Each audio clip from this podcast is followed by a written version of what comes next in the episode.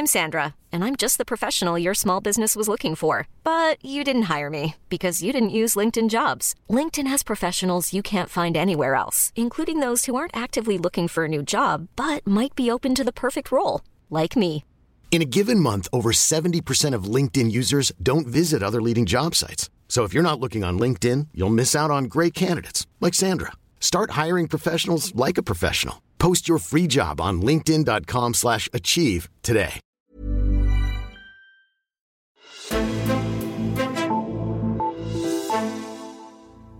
Universiteternes samfundsvidenskabelige og humanistiske uddannelser skal permanent styrkes med 300 millioner kroner om året, mener to af regeringens støttepartier.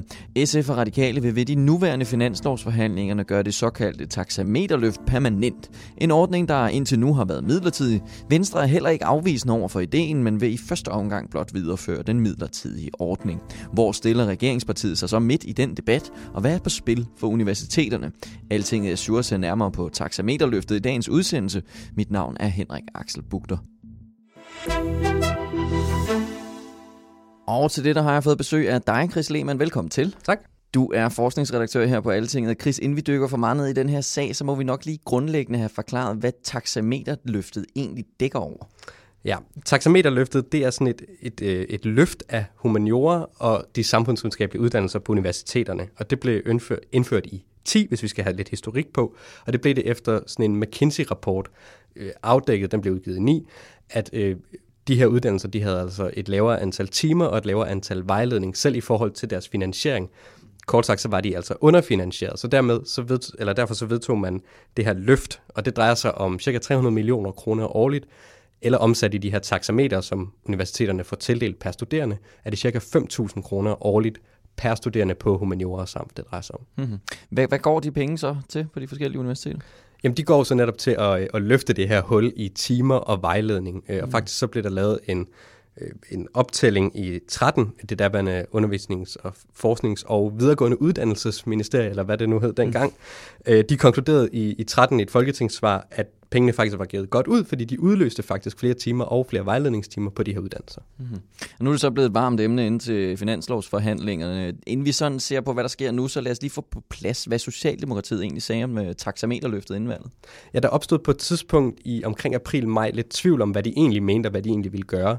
Men så var Mathias Tesfaye ude og slå klart her i Altinget i maj, at Socialdemokratiet altså agtede at videreføre det her løft af de her uddannelser her. Mm-hmm. Og det, altså, hvad, hvad, hvad er det så, at øh, SF og Radikale de, de argumenterer med, når de så siger, at man rent faktisk skal, skal gøre ordningen permanent? Jamen, det der jo skete efter, var, at regeringen fremsatte sit uh, finanslovsforslag, hvor det her taxameterløft lige pludselig var væk. Så derfor, hvor det gik fra, at det var et emne, der ligesom ikke var en del af finanslovsforhandlinger, man regnede med, at det bare skulle køre som altid, så blev det lige pludselig et hot emne, fordi der manglede 300 millioner kroner. Ja.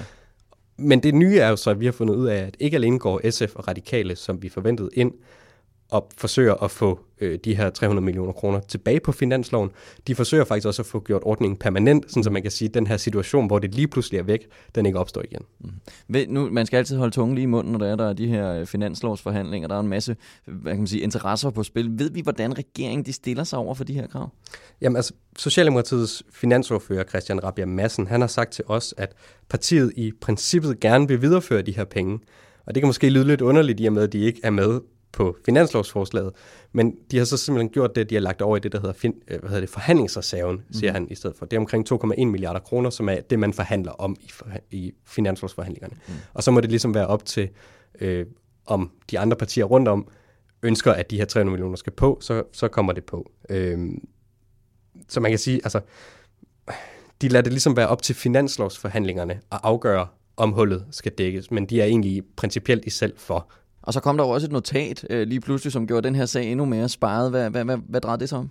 Det var et notat, som øh, Alting her fik fat i, som kom internt fra regeringen og viste, at de her 300 millioner kroner sådan set nærmest var øremærket ud af den her forhandlingsreserve på 2,1 milliarder kroner. Og det, det, det siger jo noget om, at jamen, hvor alvorligt kunne man tage det, at regeringen ikke, lige pludselig ikke havde de her 300 millioner med i deres finanslov. Var det måske en indrømmelse man ville give til partierne, man allerede havde planlagt ja, helt tilbage fra i sommer engang. Mm. Altså, så, så det stiller lidt et spørgsmålstegn ved, hvor hårdt man egentlig skal kæmpe for at få udløst de her 300 millioner kroner til næste år. Ikke? Ja, interessant. Oven i det hele, der kommer Venstre så også og, og bidrager lidt til, til alt det her pres, der kommer rundt omkring Socialdemokratiet. De er ikke helt lige så meget på, som, som støttepartierne er i forhold til taxameterløftet og gøre det permanent. Men hvordan vil de gerne have strikket det hele sammen? Venstre står der, hvor de gerne vil have videreført det i 2020. Og man kan sige, at det nye er, at de også har sagt det efter valget. De sagde det også før valget, at de gerne ville fortsætte det, men nu er de altså også enige i efter valget, at de gerne vil fortsætte det. De er som sagt, som du siger, heller ikke helt så meget på som radikale og øh, SF, fordi at Venstre vil vente og se, hvis det bliver vedtaget i år, så vil de være med til at drøfte, om det kan blive permanent hvis ministeren ønsker det. Det er altså ikke noget, de går ind til forhandlingerne i år med et krav om, at det skal være permanent fra nu af. Mm. Nu, nu ser det ser ikke ud til, at man ender med at droppe det her taxameterløft, hvis vi også skal tro det, der nu engang står i det her notat, og, og hvad vi hører ellers af, at man forhandler om. Men, men hvad vil det betyde for universiteterne, hvis det nu er, at taxameterløftet lige pludselig bliver droppet? Øhm, formentlig fyringer. Formentlig lukninger af, af de mindre fag på humaniora og, og samfundsvidenskab. Det tror jeg er sådan to meget håndfaste konsekvenser, man kan tage fat i.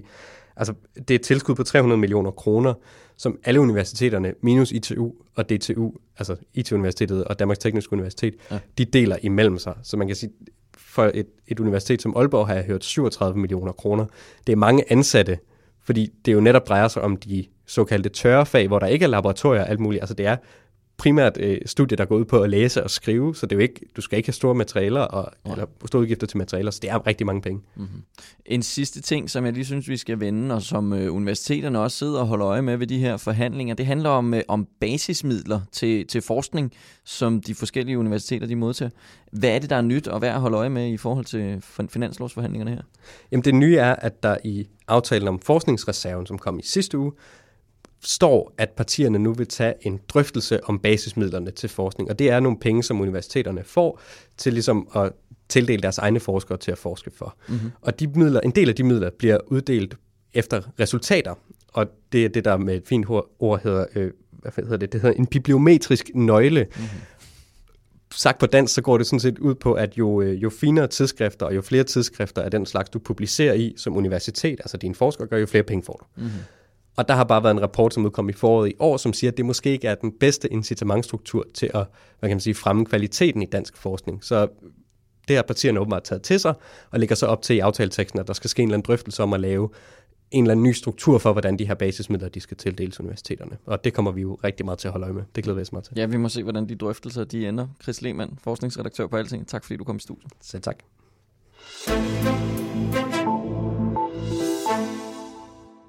Og hvis du vil følge mere med i, hvordan universiteterne i sidste ende står, når finansloven er færdigbehandlet, og hvordan det går undervejs, så kan du gå ind på Altinget Forskning og tegne et prøveabonnement på to uger. Det gør du på altinget.dk-forskning, og så vælger du abonnement i toppen. Mit navn er Henrik Axel Bugter, og vi lyttes ved.